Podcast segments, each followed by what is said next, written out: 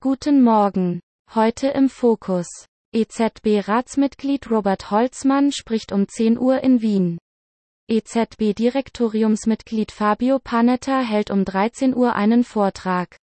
EZB-Vizepräsident Luis de Guindos spricht um 13 Uhr. EZB-Chefvolkswirt Philip Lane nimmt an der 23. Jacques Polak Annual Research Conference in Washington um 17 Uhr teil. Die Mitglieder des EZB-Rats Pablo Hernández de Cos und Mario Centeno sprechen um 17 Uhr. EZB-Ratsmitglied Nagel hält um 18.30 Uhr eine Rede über die Rolle der Banken im deutschen Finanzsystem. Die Bank von England veröffentlicht den Text einer Rede, die Jonathan Haskell um 12 Uhr auf einem Seminar bei der Bank von Israel halten wird. SNB-Gouverneur Jordan hält um 13.45 Uhr die Hauptrede an der Konferenz The SNB in its Watchers an der Universität Bern. Die Entscheidungsträgerin der Bank von England, Silvana Tenreiro, hält um 14.10 Uhr eine Grundsatzrede. Märkte. Devisen. Der Schweizer Franken wurde über Nacht innerhalb des G10-Universums überwiegend schwächer gehandelt wobei zyklische Währungen aufgrund einer Verbesserung der Risikostimmung eine Outperformance erzielten. Der chinesische Renminbi stieg, da China die Zeit, die Menschen bei der Einreise in Quarantäne verbringen müssen, verkürzte, eine bedeutende Kalibrierung der Covid-Zero-Politik. Der Bloomberg Dollar Spot Index gab in Asien nach, nachdem er am Donnerstag nach dem schwächer als erwartet ausgefallenen US-Konsumentenpreisbericht um 2% gefallen war und damit den stärksten Einbruch an einem Tag seit 2009 verzeichnete. Zinsen. Die Treasury Futures fielen in Asien von ihrem am Donnerstag erreichten Einmonatshoch zurück. Der Handel mit Cash Treasuries ist am Freitag wegen des Veterans Day geschlossen. Beim US-Handel am Donnerstag rutschten die Renditen über die gesamte Kurve hinweg ab, nachdem die US-Inflation hinter den Erwartungen zurückgeblieben war. Die zweijährigen Renditen fielen um 25 Basispunkte, während die zehnjährigen um 28 Basispunkte nachgaben. Die zehnjährige australische Rendite fiel um 7 Basispunkte auf 3,59 Prozent, während die zehnjährige japanische Benchmark-Rendite im asiatischen Handel um einen Basispunkt auf 0,235% fiel. Aktien Der S&P 500 stieg am Donnerstag um 5,54% Alle elf Sektoren des S&P 500 schlossen mit Gewinnen zwischen 2,2% Energie und 8,3% Informationstechnologie. Über Nacht stiegen die amerikanischen, europäischen und asiatischen Aktienfutures. Rohstoffe. Die Rohstoffpreise stiegen größtenteils, nachdem China eine Lockerung seiner Null-Covid-Politik angekündigt hatte. Erdgas war der einzige Nachzügler.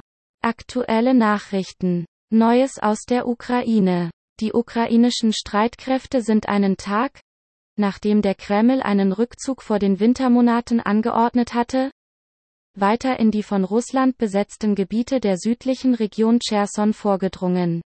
Nach Angaben des Oberbefehlshabers der ukrainischen Streitkräfte, Valery Zawuzhny, sind die Kiewer Truppen in den letzten 24 Stunden sieben Kilometer in zwei Richtungen in Cherson vorgerückt und haben zwölf Städte befreit.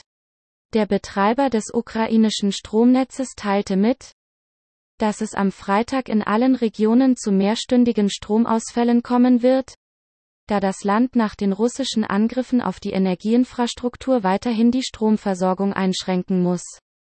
Die Regierung Biden schickt der Ukraine ein Waffen- und Fahrzeugpaket aus US-Lagerbeständen im Wert von bis zu 400 Millionen Dollar, darunter Avenger Flugabwehrsysteme von Boeing Co. BBG. Bundesbankpräsident Nagel sagt EZB muss entschlossen handeln, um hohe Inflation zu bekämpfen. Die Europäische Zentralbank, EZB, muss nach Ansicht von Bundesbankpräsident Joachim Nagel klare Schritte unternehmen, um die rekordhohe Inflation zu senken. BBG China lockert Quarantänevorschriften und Flugverbote im Rahmen der Covid-Zero-Politik. China hat die Zeit, die Reisende und enge Kontaktpersonen von Infizierten in Quarantäne verbringen müssen? Verkürzt und damit die Covid-Zero-Politik, die die zweitgrößte Volkswirtschaft der Welt isoliert und den Zorn der Öffentlichkeit auf sich gezogen hat, deutlich angepasst.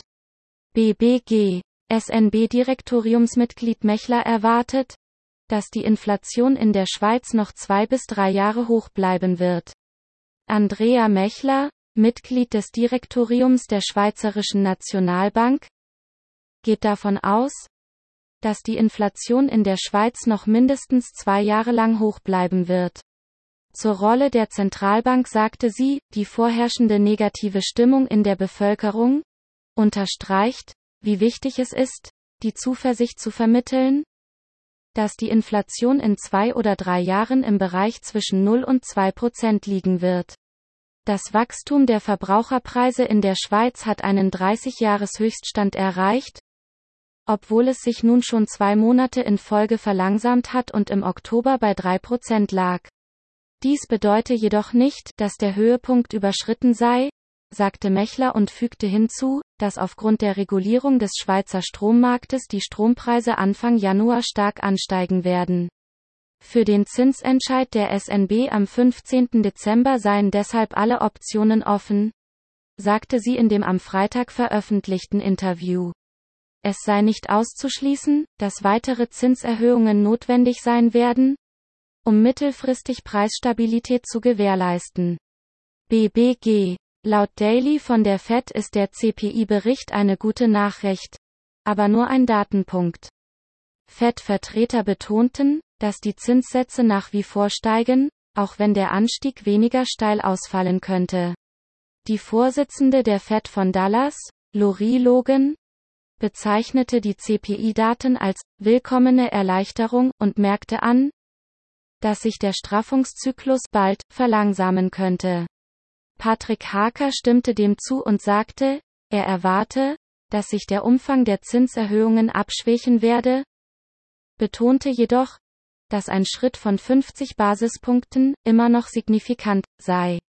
Die Präsidentin der Federal Reserve Bank of San Francisco, Mary Daly, begrüßte die unerwartet niedrigen Verbraucherpreise für Oktober, sagte jedoch, ein Monat Daten bedeutet noch keinen Sieg.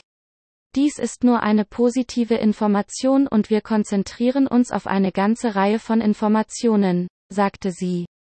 Loretta Mester zeigte sich durch den CPI-Bericht vom Oktober ermutigt, ist aber weiterhin besorgt, dass die Zentralbank die Zinsen nicht ausreichend anheben könnte. BBG